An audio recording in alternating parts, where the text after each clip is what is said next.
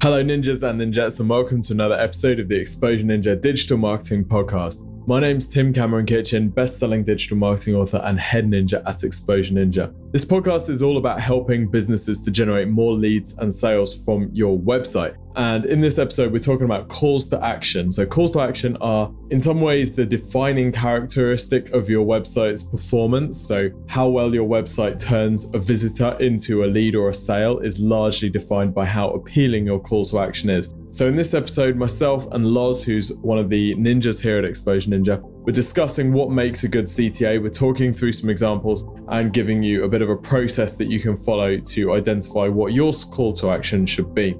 If you want more information about this, we actually made some videos about this inside our Marketing You training platform. So if you go to marketingyou.ninja, and that's marketing and then the letter u.ninja, there are some videos inside Marketing You which will help you to identify what a good call to action could be and to improve the performance of your website in general, whether it's getting more traffic to your site, improving conversion rates, doing follow-up email marketing, you know, loads of stuff in there, even down to positioning and how you mes- how you use messaging across your business.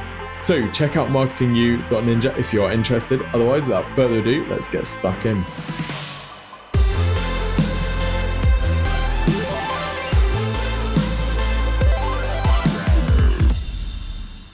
Uh, hi, and welcome to this episode of the Exposure Ninja podcast. Uh, today, we're going to be discussing designing the perfect call to action. So, uh, we have mentioned this in some previous episodes. We talked about how having a, a, strong call to action on a web on a web page can be really useful in order to get more traffic and to get more uh, people signing up for your newsletter or anything like that. In this episode, we're going to make sure that we're getting that perfect CTA that's uh, CTA that's going to be really really good and is going to give us the best possible results. The first thing, yeah, do you want to just give us a quick overview of a call to action, Tim, and uh, and maybe an example or two if you've got any? Cool. Yeah, I have some examples. So, call to action is the main goal that your page has. So, every page, whether you're a service company or an e commerce business, every page on your site has a goal. And the goal is usually, if you're a service business, to generate a lead. So, we talked in episode four, I think it was about CTAs and how we need to all have like free consultation and a nice little contact form on every page. And a load of the sites that we get sent have these contact forms on now, which is it's just, hey, you get a free consultation, name, email, phone number, message. And it's that's not enough to get the conversion. So we need to think in a bit more detail about our CTAs. We need to put ourselves in our customers' shoes and we need to make sure that we're not just assuming that because we're offering a free consultation, we don't need to sell it. Just because something's free doesn't mean that we don't need to sell it and it's just going to sell itself. We still need to work really, really hard at getting people to request our CTA. So, examples of CTAs can be book a free consultation, but with some very specific result that they're going to get from this and a very specific instruction about what they need to do. It could be request your free website and marketing review, which is the CTA that we use on our website. If you're an e-commerce business, it could be request free delivery on your first order or get some sort of free gift or something along those lines. Okay, yeah. So yeah, I think I think like you say, you know, since since we last talked about this subject, what was that sort of nearly a year ago now? I think it does seem like yeah, there's a lot more websites that are offering something for free. So I think people are kind of hearing that message that um, you know, a free something, you know, consultation, free free delivery, that kind of thing, is a really great way to entice customers. But yeah, the, what we're going to be talking about, you know, in, in detail today is there's more that you need to be doing than just offering that free thing. So the first thing that we need to kind of talk about is, is some of the actual elements that, that make up a really, really good CTA. So what what kind of things would you want to include you know to, to differentiate yourselves from maybe maybe everyone else that is offering the same kind of free consultation but not doing it that well yeah I, I think the the first thing that we need to think about is making the bait really really attractive. So the free consultation is cool, but one example that, that we use, and I was just recording a marketing you video which used this example. We we built this solicitor lead generation site, and then if you compare that to other solicitor sites which offer a free consultation, now the CTA site that we use on on the site that we built says find out how much you could claim and it means that people can fill in their details and actually get some information about what their claim could be worth and how much their compensation could be. Whereas most solicitor sites will just say contact us you know or, or something that's just completely you know soft. So by saying find out how much you could claim we're making that bait much more attractive. That's so much more compelling to someone because they see an actual benefit from it. So I think the the kind of switch that we need to make when we're thinking about consultations is thinking what's the outcome that somebody is actually left with? Are they going to get a strategic plan in this free consultation? Are they going to get some sort of assessment which would give them personalized information? Are they even if it's just get a free quote, at least then they're left with something, they have something to take away with them which is a price. So firstly think about what's the first step in the sales process and what do people actually take away like I, I, think of people you know when you go to a party when you're a kid and you get that party bag and you've got stuff in your party bag. So you imagine the leads coming into your business having this consultation and then walking away. Like what's in their party bag? What have they actually got which has taken them closer to their goals? Mm, yeah so, so the, the, the thing we're talking about there then is you know something is the benefit to the customer in terms of this this call to action. So one thing that I always think is kind of interesting is that a lot of businesses will will be focusing on the benefit for them for them as a business. So rather than um, you know sign up to our email list in order to to get X, Y, and Z, they'll be just saying, "Hey, can give us your email." And and obviously, you know, it it it ha- it can serve the same purpose on the website, but one is kind of focusing on what's in it for the customer, and one's focusing what's in it for the business. So I think, like you say, it's really important that they mention a strong benefit in there. Yeah, new, the newsletter is a perfect example because you know sign up for the money saving tips and we'll give you our top tips on how to do X and you'll get this free email course which will show you how to do Y or sign up for our free newsletter. Well, sign up for our free newsletter has just no perceived value at all because a newsletter is just email spam. The reality is that what they actually get when they sign up for something like that doesn't actually need to be any different at all. So it's literally just how you position that stuff that you're going to be sending out. So if you're going to be letting people know about your latest deals, then we're going to be sending them advice for saving money or, you know, whatever it is. So it's just positioning and it's just selling based on what these people actually want rather than just being super lazy and just saying, hey, sign up for this and just expecting people to openly give us their email addresses. People are much more resistant to that than they used to be. Yeah, definitely. I mean, I think that's the thing, really. If these businesses have already taken our advice and they've they're offering a free consultation or they're offering, you know, a free gift or whatever it might be, they they they do have that sort of lead generation offer there. Clearly, they're they're able to to provide a benefit to the customer. Otherwise, they wouldn't be offering whatever it is. So, like you say, it's just about making sure that that's really apparent in that in that call to action. You know, often people say, you know, maybe it's the dentist, and they say, yeah, we don't really want to give away free consultations. Well, that's absolutely fine. And then you ask them, what what is your sales process? Okay, so the first thing that people will do is they'll ring us up, and then what happens? And then we'll talk to them to see if they're a good fit. Okay, great. So that is the consultation. So the consultation doesn't necessarily have to mean that you're giving away a bunch of advice or you're giving away a whole ton of stuff. It can simply be that it's a conversation between you and the lead to decide whether you two are a good fit because there's still value in that for the customer because they still get an indication of you know how you could help them and, and what that's actually going to mean. You don't actually have to deliver your core thing for free. That's not what we're saying. We're just saying that conversation there's a way of positioning it that actually has value for people. Yeah and i think a lot of people underestimate the value of a, a personalized response so, like, like, you say, sort of, you, you might not feel like you're giving that customer anything by by having a phone call in which you decide whether or not you can even perform the service they're asking about. But for a customer that's sort of, you know, browsing about on the internet and trying to find, you know, the solution to their problem, the fact that you're willing to discuss it with them is actually quite valuable. So I think, yeah, like you say, positioning that in the right way is super, super strong. Yeah, I mean, have a look at your competitors. The, the, thing about most website CTAs is if you had 10 websites open in your browser, there's very little incentive to give your details to any one of them. You're not often able to tell the difference between the different businesses based on their websites in many cases. So it's simply, you know, you don't have to be amazing to be the winner. And like you say, just offering to have a conversation with people, but also removing the uncertainty, which is the second element of a, of a compelling call to action, is it's low risk. By telling people exactly what's going to happen, removing any uncertainty that might be in their minds about what's going to happen, because that's a massive, massive conversion blocker. If people aren't sure what's going to happen when they stick their details in, you're asking them to just take a punt. And that's quite a risky thing to do on a first date. So you really just want to say, okay, you're going to stick in your details here. We're going to contact you to arrange this free thing here's what's going to happen here's what you're going to be left with that's really compelling so yeah it's it's just remove the risk take on all of that risk yourself minimize the amount of info that you need to ask for as well, which is something I'm sure we can discuss.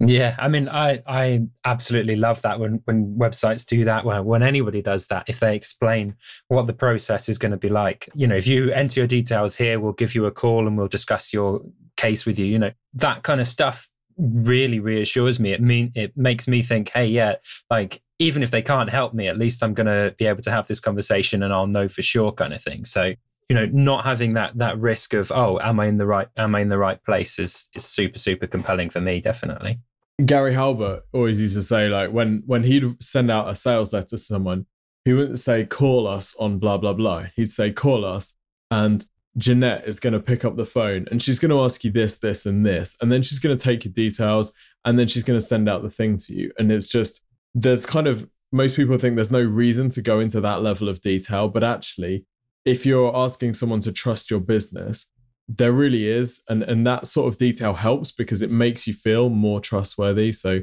yeah, the more detail you can give around that, it, it might seem irrelevant to you, but to actually someone who's scared or someone who's, they don't have to be conscious that they're scared of it. It's just like, oh, this, you know, I'm not 100% sure I'm going to do this. Another thing that's really important when we're trying to remove risk for people is requesting too much information a common mistake that we'll see being made on CTAs, and, and there's an example of that we can that we can talk through is where you ask for absolutely loads of fields in the form. So you're asking name, email, phone, you're asking income, you're asking, you know, a whole bunch of stuff which you don't need to know, like mother's maiden name and kids' name, you know, stuff around contact details that you're not actually going to follow up. So if you're not going to phone call, if you're not going to cold call someone who puts in their details, then don't ask for phone number. It's completely pointless because the only thing it's going to do is suppress response. If you're not going to make decisions based on their income or based on how much they have to spend, then don't ask for it because it's pointless, right? So only ask for the stuff you need, minimize the number of fields that you're asking on that contact form. And that's another way of kind of reducing the risk for people. Yeah, definitely. I mean, yeah, each additional piece of information you ask for is going to result in some kind of drop off in the number of people that, you know, can be bothered to fill it out. You know even if it's just just just the time factor let alone having to make that decision do i want to give this company my phone number or not? Just the you know oh this form takes you know 10 minutes to fill out now because of all these extra fields. Yeah minimizing that information hugely important i would say. Yeah and, and if if you imagine your audience is on iphone right or they're on their phone and if it asks for name email phone and then a message well name, email, phone are going to be auto filled by the browser. So that they've just filled in the form in like half a second. So the more stuff you ask them, which actually requires their brain to be engaged, then you know that that kind of makes it uh, a little bit more tricky for them. Yeah, definitely. And I think the other thing that um, a lot of businesses that that I've spoken to seem to have a problem with is, you know, they'll say, "Oh yeah, but that information is going to be required for our sales process. We need to ask that." often, you know, I, am you know, go back to them and say, well, do you need to ask that right now when they're just going onto the website? Um, I thought the next stage stage of the process is you're going to have a, a phone call with them, um, and they'll say, "Yeah, we're going to have a phone call with them, but we need to find out, you know, whatever it might be." And, and you say, "Well, well, actually, that question that you've asked in that contact form would be a much better question to ask over the phone to to put that customer, you know, at ease to to make sure that you know you're providing the right kind of service for them. So yeah have a think about whether or not you know this is the correct place to ask for that information even if um you know if you need to at all kind of thing. Yeah uh, one example of of a site that we worked on the cta for so they this this site you can book coach trips and we said okay add this cta to your homepage because it's going to increase your conversions and it massively has they're getting a conversion every half hour now it's just ridiculous but interestingly, they ask for, in fact, let me just get it up because it's really useful. They ask for way more fields than we would normally ask if we wanted to absolutely maximize lead volume. But the reason they ask so many fields is because actually they don't want to maximize lead volume because it takes some time to put together a quote. So their quote form on their homepage asks for name, email, pickup date, pickup location, group size, and then phone number, return date, destination, and additional notes. So we've got what nine fields that we're asking for there. And some of those, you know, the customer's going to have to actually think about. They're going to have to. It's not something that they could just easily autofill. They're going to have to think about that before making being able to fill it in. Exactly, and things like pickup date. I might not even have it in mind yet. If I'm organizing a hen do for my girls, right? I might not even know what date yet because I haven't even, you know, I'm just doing the research. So I might not have that information. Now, for these guys, as I say, they're getting enough website traffic and they're getting enough leads anyway that they can afford to suppress response and say, we don't want anyone who's just curious about getting quotes. So they only want the people that are ready to do something now, which is fair enough for them. But if they wanted to just maximize lead volume, they'd make it really simple name, email, optional phone number, where are you going and how many of them are you? And then you just have that as a message field so that people could just dump whatever info they wanted to.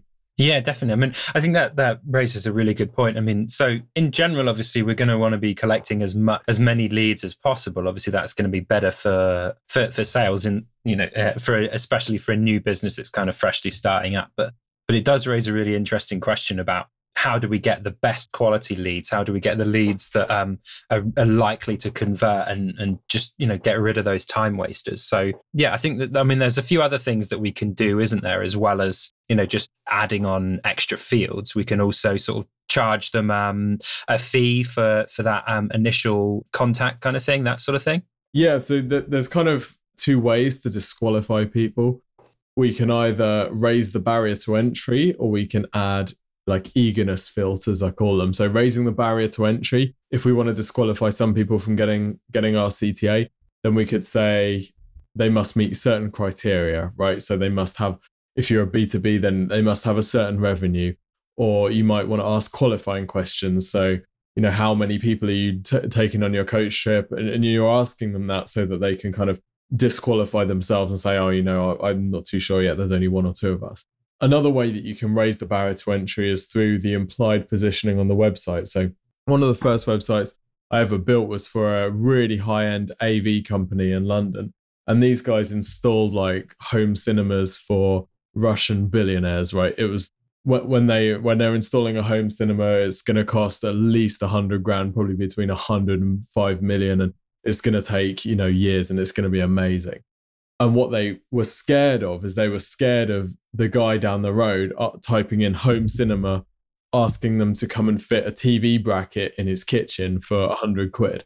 And they're like we don't want because even you know even sending someone out to do the quote or even pick up the phone to talk to him we're already going to have lost money. So we don't want any of those business people. So what we did there is by using really high end imagery on the site and by having you know pictures of beautiful homes and one hyde park and all this amazing stuff as soon as you landed on that site, it oozed so much perceived quality that if you're looking for a TV bracket to be hung on the wall, you know, in somewhere that's not one Hyde Park, you'd feel like an absolute idiot for asking these guys because the perception was so massive. So you can disqualify people without kind of doing it overtly just by the positioning on your website. And I guess that's just kind of knowing your audience and, and being consistent with the sort of people that you want on your site as well. And then the other the other way to disqualify people is to add these eagerness filters. So for example, with our website review, we ask for name and email address immediately as soon as people land on the page. And then once they've given us that info, we send them through to a questionnaire. And this questionnaire is actually pretty long. So what we're doing there is we're capturing the, the name and email immediately. So we've got them signed up to our mailing list. So that's great. So we can market to them and stuff like that. But then before we do the review for them, before we put all the time in, we're sending them through to a follow up questionnaire, which is much longer. So by doing that, we're saying, okay, we're not going to do the review for you if you can't be bothered to fill in a few bits of information. So we're kind of disqualifying people that way. And then, of course, if they don't fill in the questionnaire, they get follow up emails which say, hey, you haven't filled in the questionnaire yet. Are you sure? Because this review is going to be amazing. But at the end of the day, if they can't be bothered to spend five minutes doing that, we don't really want to spend half an hour to an hour doing a review for them because they're clearly not serious about this stuff. Yeah, I mean, it's not a case that we're sort of trying to pester people, like you say, with the with the follow up emails. It's just obviously, yeah, if, like you say, if they're if they're not willing to put in a little bit of time and effort, then it's probably not worth our time and effort. So yeah, disqualification is really important. But like you said, if you're most businesses, they're focused on absolutely maximizing their lead volume. There's nothing that says you've got to follow up with every lead that you get. So I'd always opt for get as many as you can and then whether you have someone that filters through them or whatever. But if you start with the most, then uh, then it gives you the best chance of success. You know, we've had people who filled in our review form who have given us absolutely bare minimum info. Some of them can't even be bothered to fill in their websites. You have to go and find them. But actually, it's the reason that they haven't done that is just because they are they're super busy, they're super successful. And actually, they end up being really decent clients as a result of that. So it's not always just because they can't, you know, because they don't want to give you all of their info, their their shitty leads. Sometimes they can be good. So I'd always just say maximize, just get as many as you possibly can. But every business has to look at how much time you have available and what your goals are. Yeah, I mean, it's certainly something that we've, um, you know, kind of gone back and forth on, isn't it? Obviously, we've we've offered the reviews totally free, and you know, you can ask whatever information you provide is enough, and we've gone, you know, paid reviews as well to try and you know weed out people and that kind of thing. So we've had a few different option, you know, you know, ways that we've targeted that in the past you know and and it really does just depend on you know see what kind of leads you're getting and if you're getting the wrong kinds of leads then maybe have a look at some of those disqualification questions yeah and if you know if your volume is such that you can't maintain or you can't keep up with with with every lead that's coming in then it's time to disqualify but until then what's the problem with talking to as many people as possible yeah definitely um, yeah, and one quick thing, just um, if somebody is out there and they're thinking, hey, you know, maybe maybe I've I've not got enough of the uh, questions filled out on the Exposure Ninja review, but you know, I, I still want some help or, or, something like that.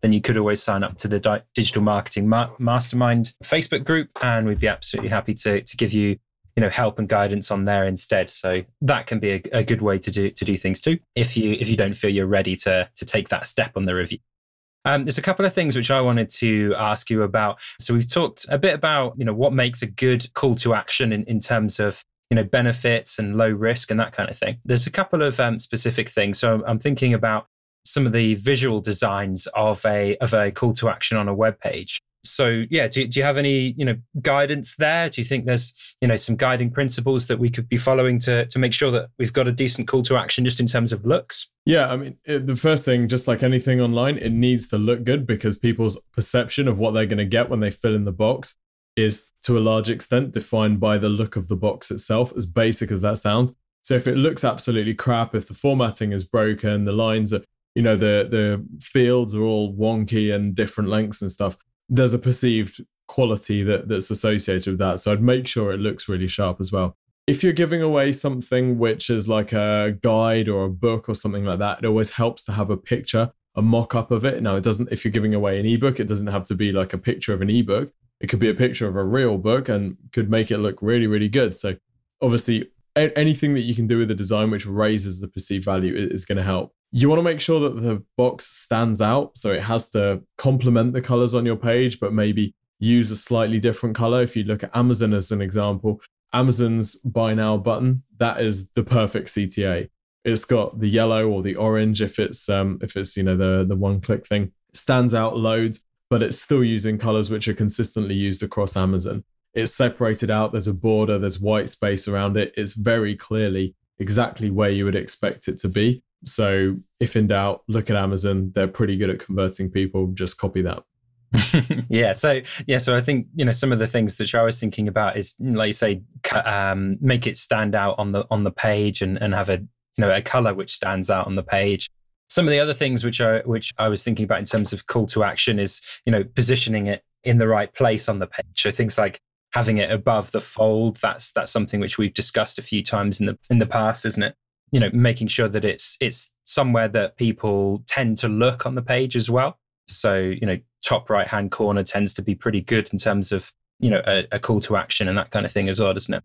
Yeah I've no- one of the things i've noticed our website team doing recently which is killer is that they'll have the cta box in the top right hand corner but then as you scroll down the page it will follow you so it will kind of be sticky and they'll leave a bit of space on the right hand side of the page so that the box can kind of follow down the page. And that's really good because if you think about when someone lands on a page, yes, some people are going to be ready to convert now and they're going to be ready to fill in that form now, but others, they're not even in that place yet because they're still identifying is this page right for me? And then as they scroll down the page and they do a bit of reading, then they become ready to convert. So previously, whereas we might have had, you know, separate buttons or separate forms further down the page for these people, now we've just got the box that follows down the page. So I think that's a, a kind of really elegant way of keeping it in mind at all times. On mobile, one of the things that we'll do is we'll have a sticky call now button. So call now will often be the CTA on mobile for a local business because you just want people to just quickly pick up the phone. So by making that sticky at the bottom of the page, it's always visible. And as they're scrolling down, it's still there at the bottom of their window. So anytime they see enough information that they know they want to convert, they can just click and then they're straight on the phone with you. Yeah, no, I think that's a, a, really good point because you know I read an article recently saying that um, on average people read about sixty to eighty percent of a blog post before they before they navigate away and they do something else. And you know if you've got your call to action at the bottom of the blog post, you know after the you know just a summary at the end saying, hey, if you enjoyed this blog post, then maybe you should you know check out our services, you know whatever it might be. You know if that call to action you know the first time it shows up is is once they once they've read the whole thing and most people read 60 to 80% then you know quite a lot of people aren't even seeing a call to action. Whereas like you say if that follows you down the page then is always visible. It's you know it, it's the most important thing for that that individual page so you know we want to make sure that everybody's going to get the chance to see it kind of thing yeah totally i mean look at amazon they i don't know if they're still doing it but they went through a phase where they were testing making the as soon as you scroll down, the buy now button just went sticky to the top of the window. So it's just always there, a bit like you might have a sticky menu. They just made their buy now button sticky, which I think is another really cool way because if you're right down there in those reviews and you're reading the product reviews on desktop, actually you're quite a long way from the buy now button, aren't you? So rather than forcing someone to go all the way back up, if they see something else that they like while they're on that page or they get distracted or whatever, you could risk losing them. So you always want to make it as easy as possible, I guess, make the minimum amount of movement that their finger has to make to convert. If you could just kind of give them a physical button which came out the screen and just sat under their finger so they could just press it as soon as they're ready to convert, that would be optimal. So you just want to get as close to that as you possibly can. and um, uh, last couple of questions is in terms of visual design for for call to action. What is your opinion on things like CTAs that are in a in a pop up window or CTAs that flash? You know, in order to attract people's attention, that kind of thing. Good idea, bad idea. You just need to test it and you need to look at the metrics. My concern with pop up CTAs, if they just pop up on their own, is people's immediate repulsion to that. If you watch the Hotjar recordings or you sit down and watch someone, and then as soon as the thing pops up, they're just going for the X or they're going for escape or they're hitting back on their browser. So anything that makes that kind of visceral rejection reaction instantly probably isn't a good idea. Obviously, exceptions to that if it's like an exit pop, so someone motions to get out of the page and then you have a pop up with something that offers them something free to kind of get them to stick around. You know, you're going to lose that person anyway, so don't be too worried about annoying them. If there's something flashing, I guess as long as it's attracting their attention in a good way and it's not something that they just want to shut down, then that could be okay. But just split test it, like t- test two versions, use Google Analytics content experiments and have a go and see if it increases your conversion rate. Cool. Yeah, good advice, Stefan. So Next thing I wanted to discuss is the kind of psychology behind some of the text that you might use in a call to action. So there's there's different ways that you can phrase the same sort of thing and have and get sort of different results. So I'm thinking about things like active or passive language in a in a call to action. So this is something which I've seen, you know, is is that people make this mistake. So, you know, if you say something along the lines of free trial available, then, you know, if somebody you know is interested then they might click on a, on a button that says free trial available. If it says claim your free trial now then you know somebody's much more likely to do that because you know you're, you're telling them what to do. And also you know it's a strong statement. It's saying this is what you should do. So yeah is that something you agree with do you think um, you know making that sort of language change? Yeah i think it'd be interesting to test. I mean the other thing that you see people doing is not just saying claim your free trial now and then a button that says click here, but says, you know, click below to request your free trial and actually telling people exactly what to do. Whether that has a measurable impact on conversions, I don't know, but I think it could be quite interesting. You know, when you when you're running Facebook ads, what would be your what would be your preference? Would it be to go for the more active active language? I'm guessing. Yeah, definitely. I mean, I, th- I, think especially for for Facebook, obviously, you want to make sure you're guiding that action as much as possible so so yeah I, I, would definitely always go for something that was much more active but i do wonder if that is something that might differ between a web page and ppc because um, obviously ppc you know you've got less time in order to to attract their attention and get them to do what you do what you want so. Yeah my gut feeling is also there's a there's a kind of positioning difference as well. If you were to say if you're a business that maybe you're playing a bit of a takeaway thing and you're playing on scarcity, then you might not want to be so direct in your language. You might want to say something like, uh, for example, when we did that landing page for that dating site and they were really struggling to get any conversions, super high end uh, matchmaking. And what we did there is we said, apply for inclusion. We used text around the whole thing, which was basically, you're not going to be good enough to get in. There's no point even trying apply you know if you if you fancy taking a punt then you can apply for inclusion in the world's most exclusive or london's most exclusive matchmaking site and it was amazing for conversions because we played it as a takeaway rather than saying you know you need to do this you need to do this and i, I don't know whether there'd be a whether that if we were using more direct language there with that, that might impact it i'm not too sure so there might be a positioning thing as well but again, interesting thing to test. Yeah, no, that's a really interesting point. If if you were going to go for one or the other, right, you'd probably choose the direct language first of all, wouldn't you? And then you might split test less direct, or you might split test the takeaway if if you weren't getting as as good a conversion rate as you like. But you know, if you had to choose one, you'd go for direct every time, wouldn't you? Yeah, I think so. I think you know, direct is kind of the the standard, isn't it? And then you you try other things. There's a link in our show notes at the bottom with some call to action examples from different websites out there, and one which I like, which does take a, a more of a sort of um, backseat approach. You know, that, that might be kind of similar to what you're talking about. It's it's a website, and their their CTA button says launch on the button, and then it says do not press.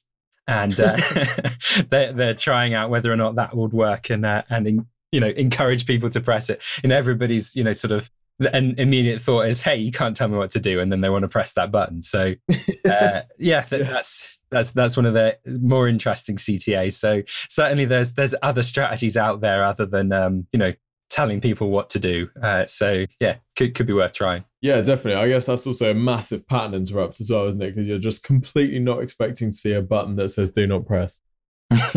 totally.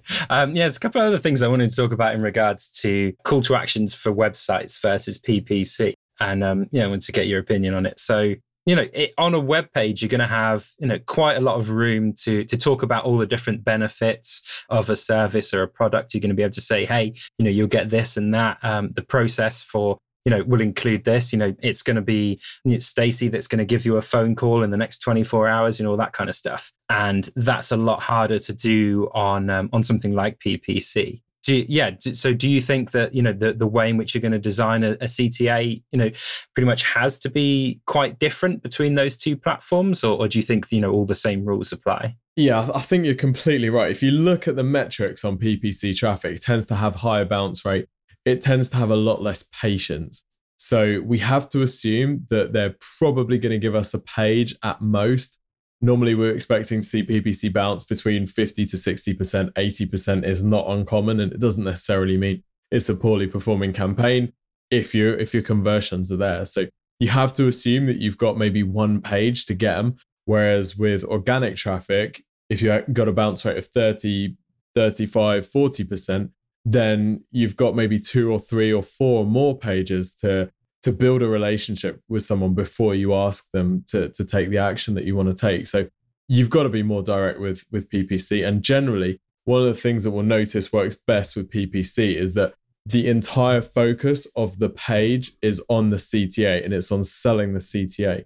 Whereas with a normal website where you might be driving organic traffic or whatever, you're probably talking about the service that you offer, and then you've got a CTA which is talking about if you want to take the next step towards this service or you want to take the next step in the sales process, obviously you position it better than that. But if you want to take the next step, then you take this CTA. So when we're running PPC ads, for example, for our own business, the landing page that we're sending people to is selling the free review really, really hard. Whereas when we're sending people through to our website, we're maybe talking about SEO and how it could impact your business. And if you want to, you know, you want to take the first step towards this great benefit, then you might want to claim our free review. So I think you've got to be, you've got less time, you've got people that are much more impatient, more fickle, and more likely to bounce. So you got to sell your CTA a lot harder, I think, for PPC. Yeah, definitely. I mean, the the one thing which I think you know could be a, a, good comparison is the difference between somebody who's browsing in a shop, doing a bit of window shopping on on a Saturday or something, versus you know a door-to-door salesman. You know is a really different kind of sales pitch. And and i think that's the kind of difference that you know browsing on a website and um and a ppc ad kind of has is is the same sort of thing. It's it's got to be immediately interesting. It's got to be immediately grabbing your attention. Whereas you know if somebody's browsing through the website and they don't like the the, the um, call to action on, on the current page, then you know maybe it's not for them. Maybe they can go onto a different page on your website and find a service that's more more interesting to them. So yeah, really kind of different strategy, I think. Yeah, there is, and I think uh, people, you know, we see a lot of people when we're looking through analytics driving PPC traffic to their homepage or whatever, and it's no surprise that it's it's not it's not working for them although PPC and organic traffic, they're both coming from Google, actually the traffic behaves completely differently and, and we do need to be mindful of that. And yeah you can optimize your service pages so that you can drive ppc traffic to them definitely but that needs to be you know those pages need to be absolutely shit hot. You can't send ppc traffic through to anything that's not basically perfect because for whatever reason it's just harder to please. Yeah no that's really cool. Um so so we talked a bit kind of about website CTAs and PPC CTAs. Do you think that it differs for you know any other places that we might have a, a call to action? You know, places like like social media, um, offline ad copy, or anything like that. Um, yeah, do you, do you think it, it, it differs in, in those locations again, or, or are they some uh, kind of uh, their own sort of thing?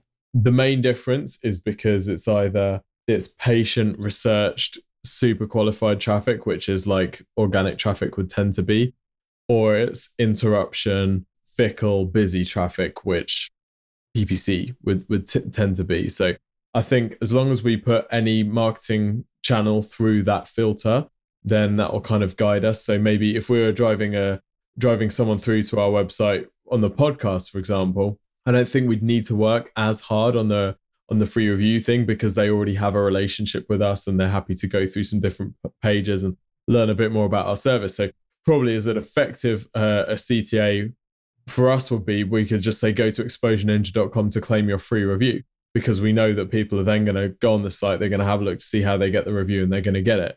I would imagine that our conversion rate to that would be pretty similar to it. Whereas if we drove people straight to the review page, whereas for PPC, it's going to be completely different. Like if you if you say claim your free review in a PPC ad, and then you're not taking them straight through to that page, or the same on Facebook, you're not going to get them. You may as well just send them to Google's homepage. You know, the, you, you're not going to get anything at all. So I think if you've got a relationship with people, that buys you a bit of time, whether you've built that relationship offline or in a radio ad or in a podcast or whatever. So you've got to you've got to craft your CTA and craft the landing page that you're sending people through to based on how familiar they are with you and how much knowledge they have of your business and the relationship.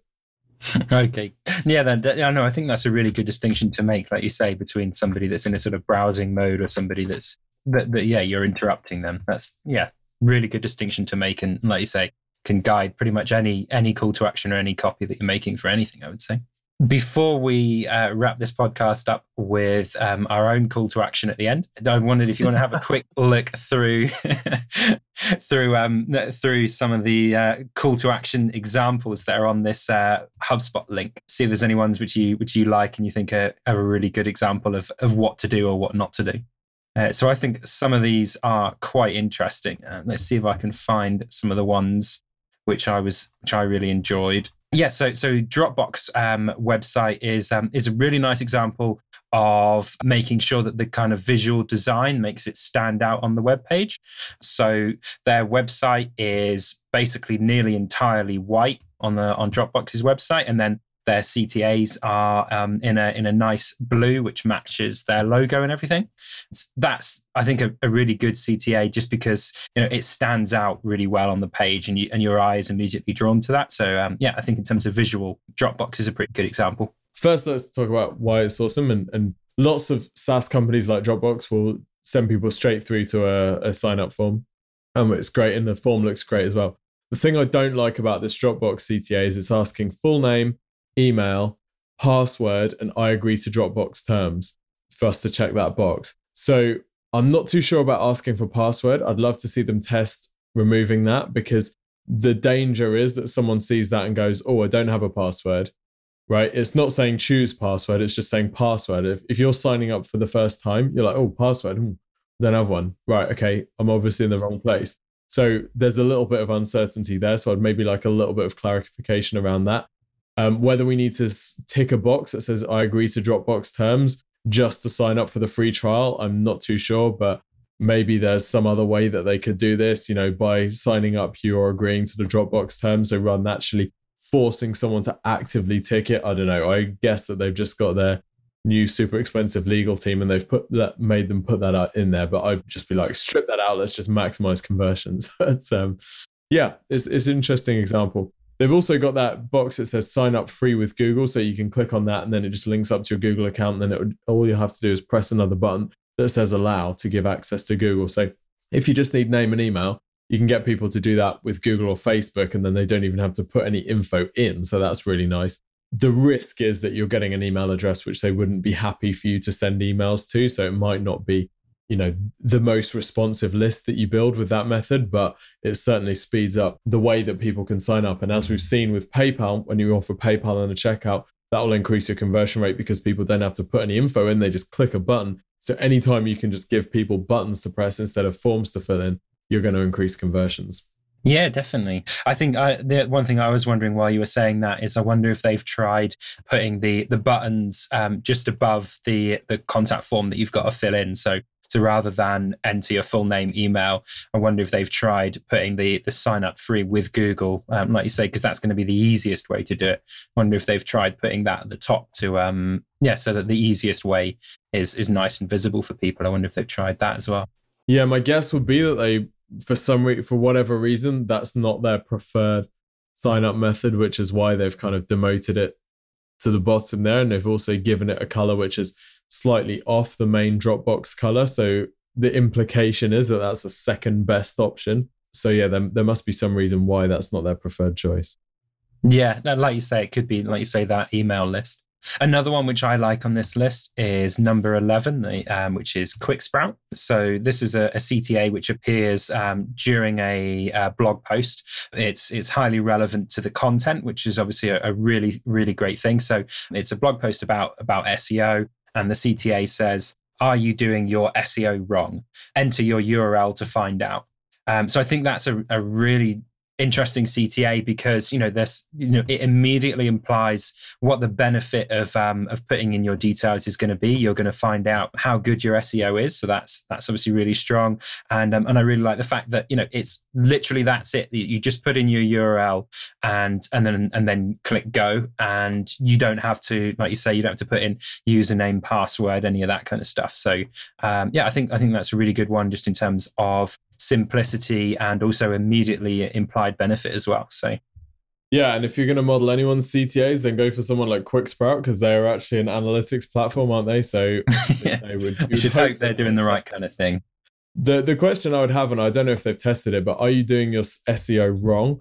Is kind of a question which is very much focused on people who are uncertain over their own skills. So if you're confident in your skills, you, might find that patronizing or slightly annoying or like no obviously not. So go away you prick. So uh, i'd wonder if there'd be another another th- way of phrasing that but i think i think because of the location of this cta then that then um then they've got the right wording there because because this um is a pop-up which appears on a blog post about SEO. I think that's a, that's an okay CTA.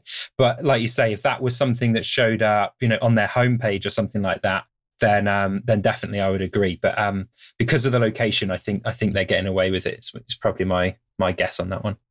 Yeah, yeah, good call. Good call, Oz. There's a couple of examples on here. The websites aren't particularly exciting or anything, but um, so there's a couple of examples here that are just a time limited offer. So you know one an offer that has you know a countdown and says get this free stuff before um, before the, this offer expires so that's just a really interesting kind of psychological tactic that people use and just in terms of time limitation so not necessarily the website itself that we're interested in just just the fact that you know using a time limited offer could be a good idea yeah, it can be. I think the the important thing there is that the scarcity has to be believable. So there has to be a legitimate reason why it's kind of counting down to end. You know, often see like the one click upsell. So you sign up for something and then it says quick, if you buy in the next 10 minutes, you can get this free guide for $7 or whatever. And you're like, well, I know that's kind of bullshit. I know that I could just come back to this page later on and I could get that. So it has to be believable. Yeah, especially when your sign up process is an evergreen sign up process. Exactly. Exactly. Like, well, people aren't stupid. They know that they haven't, you know, they know that there's not someone there that's just written this page especially for them. I guess the other way of, of doing that scarcity thing would be to say that there's some limited quantity available. Not really believable for an ebook, but if you're giving away some sort of free consultation, then you could definitely do that and you can have like a little ticker that goes down. I noticed that there's a bunch of Shopify plugins which now do kind of stock limited stock scarcity things even if it's just you know even if it's a drop shipping thing where there's just you know, there's some mountainous warehouse somewhere full of this crap. But when you go on the website, it says, you know, there's 15 of these available left. And, and there's this massive bar, which is almost to the end because they've sold these trillions and trillions of them and they're down to the last 15 and they're being snapped up every second. So you must buy them now. So there's ways of kind of doing the scarcity so it's believable. So you've got to kind of, I think you've got to be careful with it because you've also got that trust thing, which you could potentially damage. But without a doubt, it's a powerful, powerful motivator to get people to do things right now. No, that yeah, really, really good advice. I think yeah, no, nothing really else to add to that one. Next one, I just want to I want to get your uh, just initial impression. Uh, scroll down to number eighteen, appstemplates.com. I think this website looks hideous. I wonder whether or not you agree and, and if you think that this is an effective CTA or not. Man, that thing looks horrible. And the other issue that there is with that is that this is a web templates for iPhone apps. So if it looks like crap, why would you? Why? I mean, of all the businesses that you'd want to look good, it would be templates and design, right? Surely. the other thing about this one is that there it's there's so much going on in that CTA area. You've got these buttons and these little arrows and all of that sort of stuff. It's kind of Ooh, like if you just gave me an example template, for example, we've got an app development company that we've done some CTAs for. We've just been doing a call to action, which is request a free consultation. We'll show you how much you could save versus going through, you know, these external booking companies, which everyone in this market is having to go through. So the whole pitch is like, are you sick of paying these guys a ton of money when you could be taking that money yourself? get your free consultation. We'll show you how much you could be saving. And it's just simple and quick and really easy to understand. So I think if you're kind of having to give that much information about what they need to do, then it might be a little bit uh, a little bit of a stretch too far. They're also charging for this thing as well. So I don't know whether it's their homepage CTA or what, but yeah, I mean, I think that it's a really weird example. I mean, just obviously so that everybody on the podcast knows what we're looking at here. This is appstemplates.com. Um, it's a website which sells templates for for making your own app. And the CTA says unlimited access for, and then we've got $149, which has been crossed out and it's been replaced with $89. And I agree with Tim that this is actually pretty bad CTA, especially when you consider that this is the CTA which they're using on their homepage.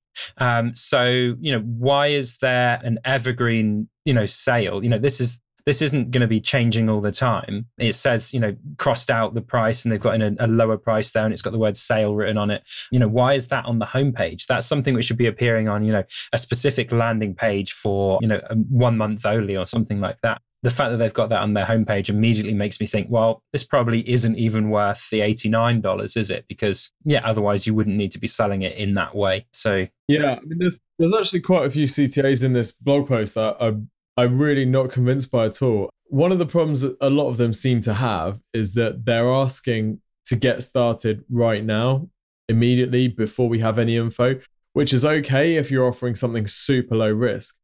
But if you're actually charging for something, then you've got to make sure that people have enough information in order to, you know, in order to make that decision. So charging $89 for templates is cool, but you're probably not going to sell them above the fold on your homepage, right? There's probably steps in between there. So I'm not convinced by that at all. The other issue that um, I'm seeing on some of these, so there's an example number 24 is Madewell, which is a clothing company. And when you get to their homepage, it doesn't really look like a homepage at all. It looks like an e-commerce product page. So there's a picture of clothing on the left, and then on the right it says, "I'm looking for clothes that'll travel anywhere." And then there's two buttons, but they don't look like buttons. It says, "Yes, take me there," or "Hmm, what's next?" And I think what you're supposed to do is you're supposed to say, "Yes, I'm looking for clothes that will travel anywhere."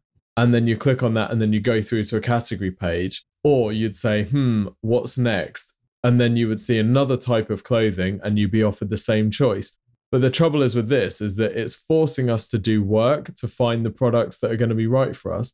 I've got to click through a bunch of options which aren't relevant for me before i can even see stuff that i might be interested in which just seems completely stupid. And they're kind of yeah I, don't know why it's an example of good here because it seems rubbish to me. It seems like the exact opposite of what you'd want to do. What you want to do is show people the categories that they might be interested in, let them click on it immediately to go straight through to the stuff that they're most relevant with. If we're going to use a CTA, it needs to feel like a CTA that people are familiar with, or it needs to be brain dead simple. If it requires them to think or figure out what they're supposed to do, we're going to lose people. I'd imagine that engagement on these buttons will be super low. So I don't know why it's in this examples thing. Yeah, I mean, um, I just want to play devil's advocate. I think I do agree with you, but I'm just going to play devil's advocate a little bit. Uh, so I'm wondering if this is a difference between between somebody that's you know looking for a specific item they're shopping and you know there, there are search options and and there's a um there's a mega menu at the top where they can find you know categories. So that so they've got those options available. I wonder if this is the difference between somebody that's you know shopping like that and knows what they're looking for versus somebody that wants to live the Madewell lifestyle wants to browse through the catalog wants to check out what's new this season. And if somebody in that kind of situation may find that appealing may say, Hey, yeah, I, I don't know what I'm looking for. I want to browse the website and I want you to show me some stuff that you think's cool. What do you think to that? Do you think that that could work in that sort of situation? I still, I still don't think they've executed it well. Interestingly, they've taken it off their website now, so this example must be a bit old. But I think I completely get what you're saying, and we definitely there are times when you want to play up on that browsing thing. You know, you see sites like you see CTA like doesn't always need to be buy our product now. It can be, you know, build a relationship and it can all be about you know digging around. And i think you look at shops like primark and tk maxx and you see how people actually use those physical stores. And part of the appeal is kind of digging around and hunting. And there's this whatever the i don't know what the chemicals are that are going off in people's brains while they're hunting around in the mountains of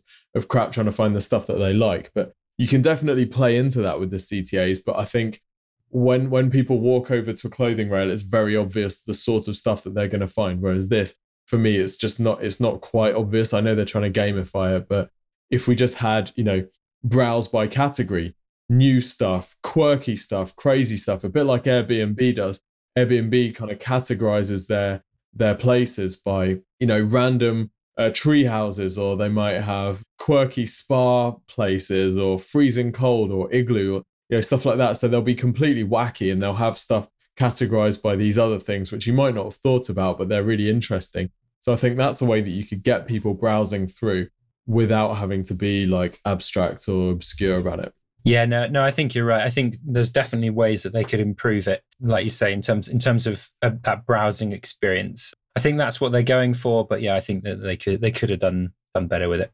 And, and they must have been tracking because they've changed it now. So that is true. Yeah, they have to point out that they, are no longer using this. So clearly, they decided that it hasn't worked either. So last one, which I think's um, kind of interesting, is number twenty nine, which is for charity water asking for donations in order to bring clean water to people around the world.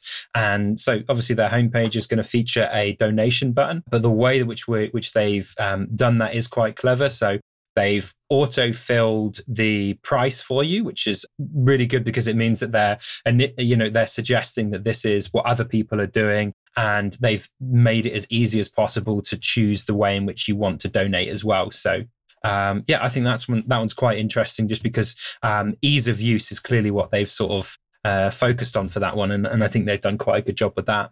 Yeah, it's, that is it's interesting, isn't it? So you go on the site and it says give monthly, change lives all year long.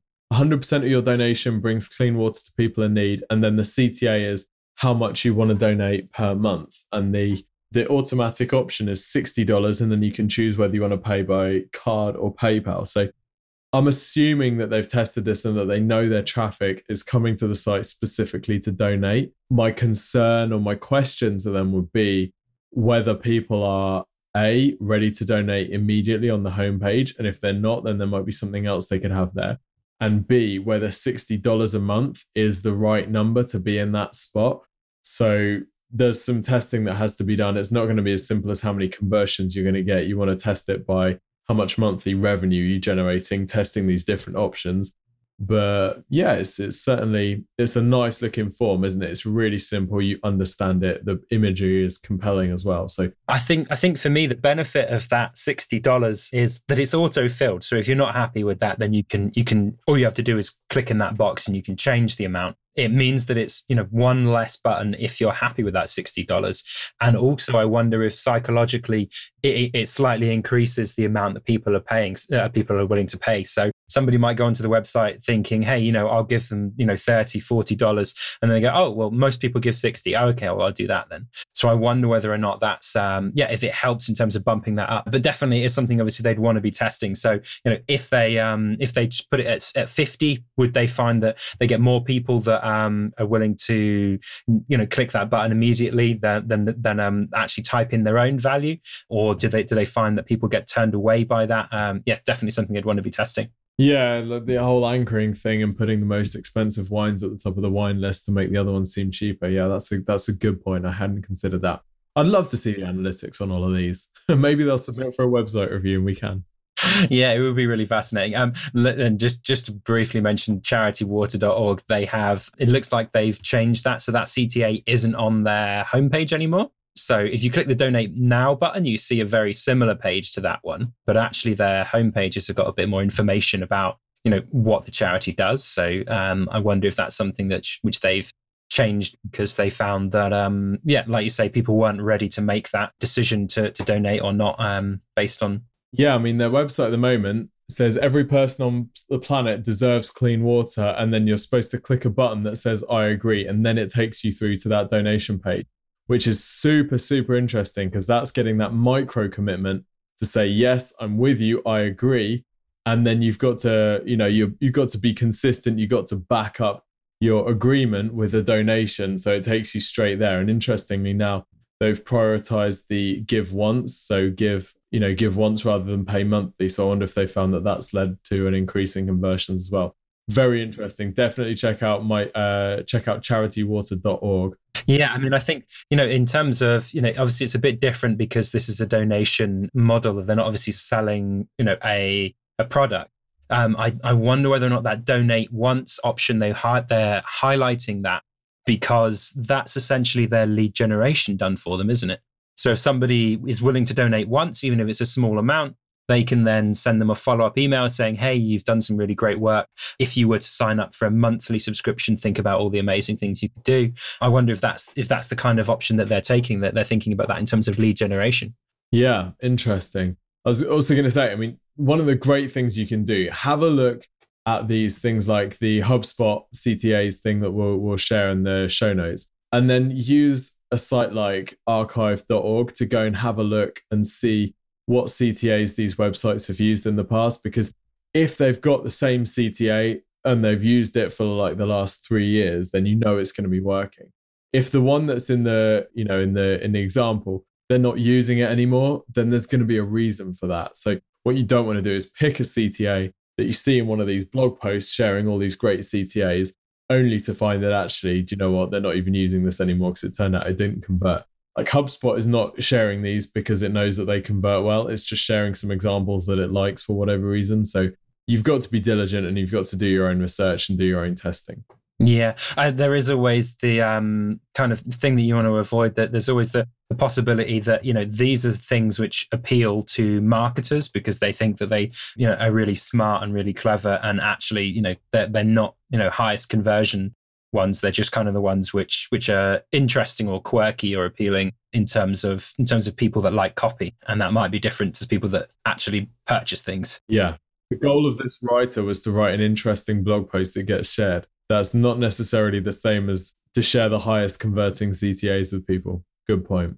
Yeah, 100%. So, yeah, I think that's pretty much it for this episode of the Exposure Ninja podcast. I hope you've enjoyed it. I hope you've learned some interesting facts about CTAs and what you should be doing um, in terms of getting a really good um, offer in there, focusing on the benefits. Um, maybe you've had you've had some thoughts about visual design or some of the psychology in the text that you're using. And um, and you've also had to think about you know the differences between CTAs for for websites or PPC or any other location. Been a really good episode. Um, if you've enjoyed the Exposure Ninja podcast and you want us to help you out with some of your digital marketing, then um, head over to exposureninja.com forward slash review. Claim your free website and marketing review and we can see, and we'll show you how we can help your business. Awesome. Thanks this has been really good fun. We should do more of these one-on-ones i think yeah, no, I think so. Sweet. Thank you everyone for listening.